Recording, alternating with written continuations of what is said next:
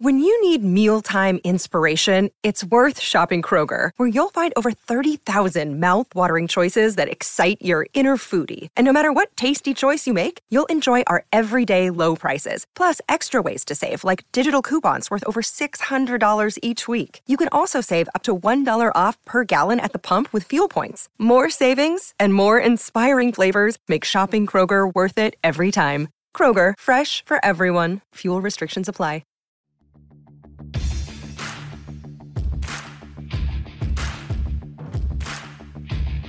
Hey, I'm Ryan Mallory, and this is my Swing Trading the Stock Market podcast.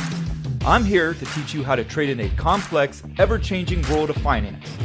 Learn what it means to trade profitably and consistently, managing risk, avoiding the pitfalls of trading, and most importantly, to let those winners run wild.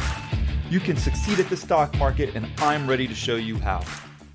Hey, everybody, this is Ryan Mallory with Swing Trading the Stock Market. In today's episode, we are going to talk about a potential recession in the stock market. What should we do to prepare for it? And what are some of the strategies with existing positions and future positions from a swing trading standpoint that we can take advantage of? So, for today's email, we're going to call this person Susie Q. Give them a good Florida redneck name. Susie Q writes Dear Ryan, first and foremost, I want to extend my sincere appreciation for the invaluable insights that you provide through your podcast and swingtradingthestockmarket.com. I've listened to every single episode and I have learned a ton about the financial markets from your podcast episodes. Your content has been both educational and thought provoking. Recently, there has been a lot of chatter about the possibility of a significant downturn or even a stock market crash. As a regular listener and someone who values your perspective, I'd love to hear your thoughts on a few related topics. Number one, from your vantage point, and they actually put them in nice bullet points, which is good. From your vantage point, how imminent or likely is a stock market crash in the near future? What indications or signs should we be particularly vigilant about noticing?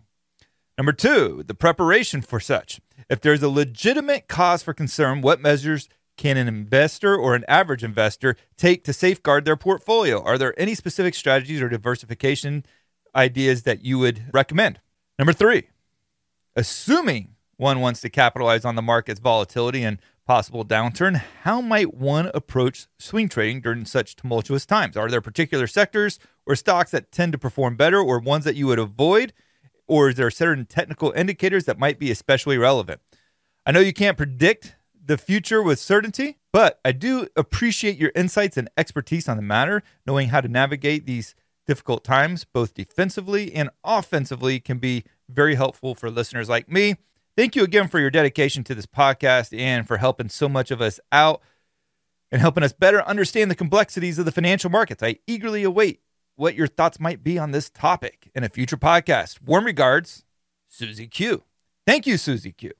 So, good questions. There's a lot to talk about here. There's a lot of things that we've seen in the market, especially with the pullback we've seen of late, that would give us cause for concern. One of the things that would probably be the biggest is how overvalued a lot of these stocks have become. You look at the PE ratios, you look at something like Nvidia, which just reported earnings this afternoon, and now you're probably looking at a PE of over 200, which is just absolutely asinine, especially in the kind of economic conditions we're in.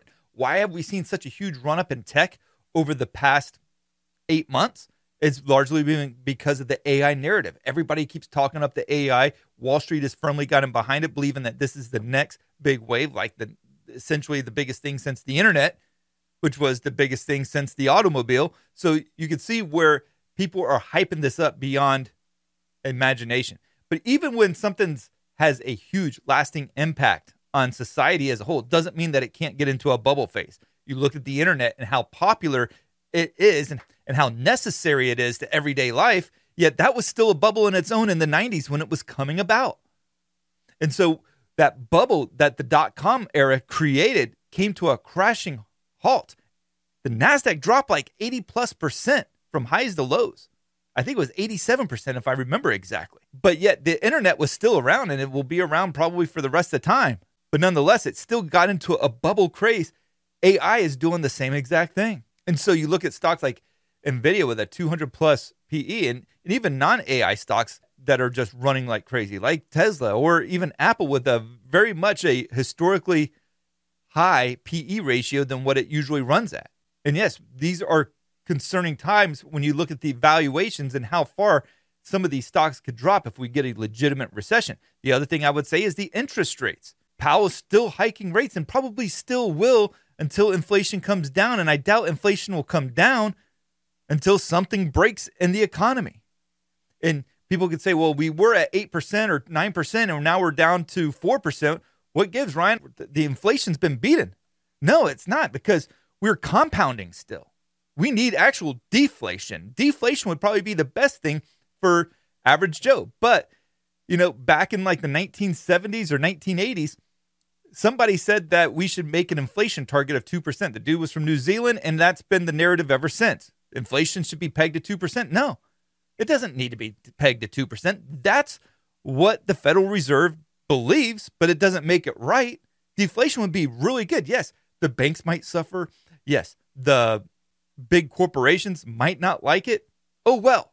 But guess what? People might be able to start affording things again. And when you've run prices up as much as we have over the last three years, a little deflation would go a long ways to help people out. And it would actually create some opportunities for people to have some disposable income. You look at the overvaluation in homes, you look at how much we're building in terms of homes. People say, well, there's a shortage of homes. How is there a shortage of homes if we're re- reproducing less? We're reproducing less and less and less. Even Elon Musk will tell you that we need to reproduce more. And eventually, when the baby boomer generation starts to die off and the Gen Z generation is reproducing far less, there's going to be a glut or a huge supply of homes available. That's going to, on its own, if we don't see one in the near term, that alone will bring the housing prices back down because the supply will be so much bigger than the demand. However, in the very short term, people are not going to be able to afford these homes if the interest rates stay this high, if the inflation continues to remain high. People aren't going to be able to afford all these different things. They can't buy a new home that's average price is like $450,000 and still put food on the table, costing them another 15 to $2,000 a month. And have you looked at the bond market lately? The bond market's collapsing. Interest uh, rates on the 10 year yield are soaring. That's another huge problem because people are not wanting to buy US debt. And so bond prices have to go down to make the yields much more attractive. The yields with Japanese bonds are becoming more attractive, and Japan is the biggest holder of US debt that there is. So as their interest rates keep going up, their yields become more attractive, making it to where the prices of our bonds have to go down to be able to attract people to continue to buy our debt. And look at DC. And I'm not talking about just with the Biden administration or the Trump administration. You go back to the very early 80s. We've been spending like fiends for the better part of 40 plus years. And we've got $31 trillion of debt. 31 trillion. That's a lot. I think we're running budget deficits this year so far of $1.6 trillion. That's some crazy town stuff. And another thing to watch for in the coming year civil unrest for the next election. I don't think it matters who wins, there's probably going to be civil unrest. One side's not going to like the other. And we've seen plenty of civil unrest over the past few years to where it's not that big of a stretch to assume that once the elections are final in 2024 that there's a good chance that there could be some civil unrest there as well. So there's a lot going on with this economy that's not good. And I know this is a swing trading podcast, so I'm not trying to get into all these macro elements, but all these things do put pressure on the market. And we've seen the market pull back quite a bit over the last three, four weeks. We're getting a little bit of a bounce this week, but it doesn't necessarily mean the selling is done and over with. So the second question is about preparation. If there's a legitimate cause for concern, what measures can an average investor take to safeguard their portfolio? One, and I harp on this probably with every single podcast episode that I do, use stop losses. Know where the line in the sand is, whether it's long term investments, whether it's short term. What's the line in the sand where you're going to go ahead and take some profits off the table? I have a long term portfolio, I have swing trading portfolio, I have a dividend account. I spread myself out quite a bit when it comes to equities in terms of having it in different accounts, separate baskets. My long term stuff, I don't like to add to my long term portfolio. I know a lot of people like to do the dollar cost averaging. I don't mind putting stuff into my account from a dollar cost averaging standpoint. I don't think it's really bad for a passive investor to do it either. But for me, I look when the market's booming, I'm looking to raise cash. When the market's sinking, that's when I really want to be deploying some of that cash at some really good bargains. I'm not looking for stocks that haven't proven themselves yet. I'm looking for proven stocks, proven companies that have a history of outperforming. And when they take these big hits, when there's a market correction like we, we saw in 2022, I want to be buying those stocks. So back in like August, September, October, I started adding to my long-term portfolio some new positions, whether it was AMD or DKNG or Shopify. There was plenty of those. And then when they, you know, most of them pretty much doubled off of the October lows, I took my original position off the table. I wanted to make sure that I couldn't lose on the trade because now all I have is the profits that I made in the trade still in the market. So it turned out to be really good investments, but knowing that the market's getting way overinflated and that the PE ratios are through the roof. We still have interest rates at extreme highs. In fact, interest rates, since we've already talked about it a little bit, just broke the October highs. That's where the market was at its lowest point at back at those October highs. Now the market's just a shade off of its recent highs. And that creates a lot of stress. That was one of the main drivers of why the market sold off so much in 2022. And now we're in 2023, we're pretty much ignoring it for now. But with the bond market collapsing, with the interest rates soaring, with there probably being at least another rate hike or two down the pike, there was a need for me to take some profits off the table. So, profit taking when things are getting frothy is not a bad idea. Another thing that I don't like is putting all my eggs in one basket. I talked about having different portfolios. I also think that you don't want to be all capitalized in one particular stock. There's a lot of people out there that have all of their eggs in Apple. And yes, for years, if not decades. It's been a great strategy. But the same could be said about Microsoft in the 90s. Same thing could be have been said at one point about GE or Ford. And what have those stocks done? They saw significant pullbacks when there was a frothy top in the market and then finally the equity prices fell apart. You saw that with Microsoft in the dot com bubble where it pulled back 80%. The same thing could happen for Apple. And what is that going to mean? What's that going to mean for all the pensions out there that are just fully dependent on Apple and all the other big tech stocks. You get a significant sell off in these big pensions, more so than what we saw in 2022. That's going to get ugly. If you get a major credit event that the Fed can't contain, that's going to get ugly for a lot of things. It's going to have a huge trickle down effect on a lot of different areas. Now, do I think Apple's a bad investment? No. I mean, the charts over the years have proven it's an amazing investment. But do I want to be 100% long on it or 50 or 60% long on it? No because then you're putting all your trust into one company. If something bad happens, that could be a really bad thing for your future. And yes, I know that a lot of people owe their retirements to Apple. But again, we got to be looking at the risk side of things as well. And so remember, when when the market's getting frothy, when the market's really starting to act like this is too good to be true, that's where I want to start raising cash. And in the case of some of my long-term investments, I took profits off the table of my original position and kept all the profits there because it more than doubled off of those October lows. The third question is about swing trading during the downturn. How can you capitalize on that? What kind of sectors, what kind of stocks would you avoid? One of the things that's important to know is what sectors not to trade during a market downturn in, front, in terms of shorting the market. If you're looking to short it and be mindful with the higher interest rates, when you short the market, it does require margin, even if you have plenty of capital, because you're borrowing those shares. So you're going to be charged interest on those shares that you're borrowing. When you're being charged interest on those, the, the margin rates right now are extremely high. Some of them talk about 8, 9% interest rates. I've seen some of them at 13, 14% interest rates that they're charging on margin. So if it's like a 12%, for instance, to keep the math simple, you're paying 1% interest every month on that margin. So if you go, you know, 100% short into margin, guess what? You're paying 1% of your capital to the bank every month for that position that you're holding.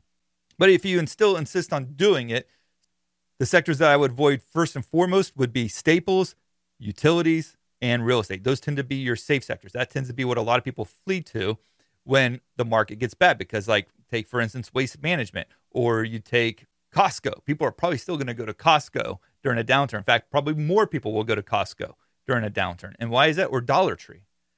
Those are staples. Those are plays that people need. Utility companies like NextEra Energy. People still need to have power in their house definitely here in Florida, people need to have some AC running. Even if it's a depression, it doesn't matter. You're going to be running that AC. So I don't think I want to be shorting utility companies or companies like waste management where you still have to have trash collection going on. The city's still going to be employing them. And then sectors that I would focus on from a shorting standpoint are going to be your growth sectors like your tech, your discretionary, retail, for instance. People tend to do less shopping when their pocketbooks are being hit. So companies like Amazon. People might not be shopping as much on Amazon. People might not be updating their newest iPhone. So those things tend to pull back a little bit more during a recession. Tesla, for instance, is probably a perfect example. Less people are going to buy a Tesla when the economy is not good. People are, are looking at their disposable income and they're not going to have any. But for me, I don't tend to short individual stocks as much during a recession. During 2022, for the most part, all I did was use the inverse ETFs. I did a lot of like PSQ and SH. Those are one to one inverse ETFs. I also did a lot of QID. I did a lot of SDS. I don't get as much into the three to one inverse because it's very difficult to be able to get quality trade setups with a lower risk level. Right now, I'm playing the bounce in the market with QLD. My remaining position is up about 7% from where I got in at. And I was able to keep the stop loss pretty tight. I think I used a 1.2% stop loss on QLD. So QLD is a two to one. Would I have gone to a three to one? Probably not, just because the ability to be right while using a tight stop loss is very difficult. There's so much volatility in those. Even with QLD, you really got to make sure that you're getting in at the right spot. But for the most part, ETFs are the way to go for me, the inverse ETFs, particularly the PSQ and the SH, because it's a lot easier to get right on those than it is a two to one or a three to one. Also, one of the things that I would tell you that you'll get right is by subscribing to swingtradingthestockmarket.com. That is my Patreon website that focuses on all things swing trading related. You're going to get my weekly watch list. You're going to get my daily watch list that I do as well. That's going to be the stocks that I'm following each day for potential trades. Also, multiple videos each day, updates on the S&P 500 and the Nasdaq and the Russell 2000 VIX, all that good stuff. Also, updates on all the big tech stocks. Really a fantastic deal. So check that out. Swingtradingthestockmarket.com. I do not think that you'll be disappointed. And if you enjoyed this podcast episode, I would definitely encourage to like and subscribe to what I'm doing here on YouTube. Your support means the world to me. It really does. I mean, it gets me really excited every time somebody subscribes. Also, make sure to send me your questions, send me your concerns, tell me your stories. I want to hear all about them. Send me your emails, ryan at shareplanner.com. I read them. I probably make an episode out of about 90 plus percent of all of the emails that I make. I might even say 95% of all the emails I receive, I make an episode out of it. Some of the ones that I don't do is when people ask me about wash sales. I'm not a tax accountant and uh, really just not something that that I have a lot of knowledge on. So I tend to not do those kinds of things or when people get into stuff that goes outside the the parameters of the financial markets or swing trading. But send me your questions. I want to hear from you guys. I want to see what you guys got. Leave a five star review on whatever platform you're listening to me on. Thank you guys, and God bless. Thanks for listening to my podcast, Swing Trading the Stock Market. I'd like to encourage you to join me in the Share Planner Trading Block, where I navigate the stock market each day with traders from around the world. With your membership, you will get a seven day trial and access to my trading room, including alerts via text, email, and WhatsApp. So go ahead, sign up by going to shareplanner.com slash trading block. That's www.shareplanner.com slash trading block and follow me on SharePlanner's Twitter, Instagram, and Facebook, where I provide unique market and trading information every day. If you have any questions, please feel free to email me at ryan at shareplanner.com. All the best to you, and I look forward to trading with you soon.